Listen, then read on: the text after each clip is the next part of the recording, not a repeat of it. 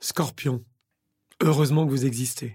Alors si vous êtes né entre le 23 octobre et le 22 novembre, vous êtes Scorpion, le huitième signe du zodiaque. L'enfant qui a pleinement pris conscience de l'autre découvre l'envers du décor, les non-dits, les faux semblants, les doutes, les peurs, les désirs. Tout ce qui fait aussi partie de la vérité humaine. Et c'est bien là que se trouve votre principal rôle dans la vie, cher Scorpion. Dénicher, sonder, exciter les cœurs et les esprits pour faire ressortir le plus beau comme le plus laid. Les enquêtrices, les enquêteurs du zodiaque. Vous êtes aiguisés pour chercher et trouver ce qui se cache derrière les apparences. Si la vie était un jeu vidéo, vous seriez un personnage comme Shadow dans Sonic. Froid en apparence, déterminé et si perturbant avec sa voix douce. Ce personnage qui en vérité semble être la face sombre du héros. Alors ne vous y trompez pas, cher Scorpion. Votre rôle est fondamental.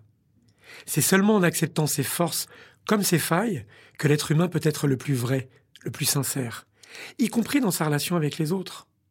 Et grâce à vous, nous pouvons le découvrir. Car vous êtes les enquêtrices, les enquêteurs du zodiaque.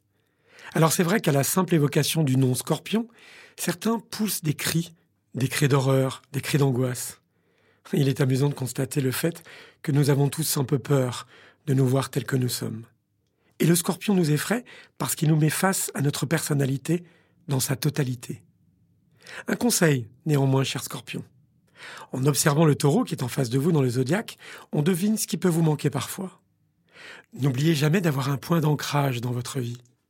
Un lieu, un cadre de stabilité qui vous permette toujours de revenir à vous.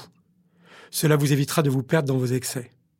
Car l'extrême n'a de saveur et de valeur que parce que l'on peut en revenir. En recherchant des personnalités du signe du scorpion, je suis d'abord tombé sur Charles de Gaulle et François Mitterrand, des hommes de pouvoir qui ont suscité admiration et détestation. Laissez-moi aussi vous parler de l'écrivain Albert Camus, qui dans son roman La peste a su nous montrer une autre facette de l'âme humaine face à la catastrophe.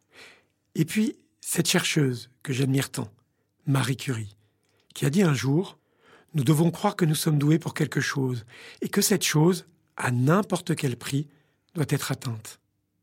Alors, ami Scorpion, dans un monde où les faux semblants et les apparences sont valorisés, nous avons besoin de femmes et d'hommes qui enquêtent et nous montrent le réel. Nous avons besoin de vous.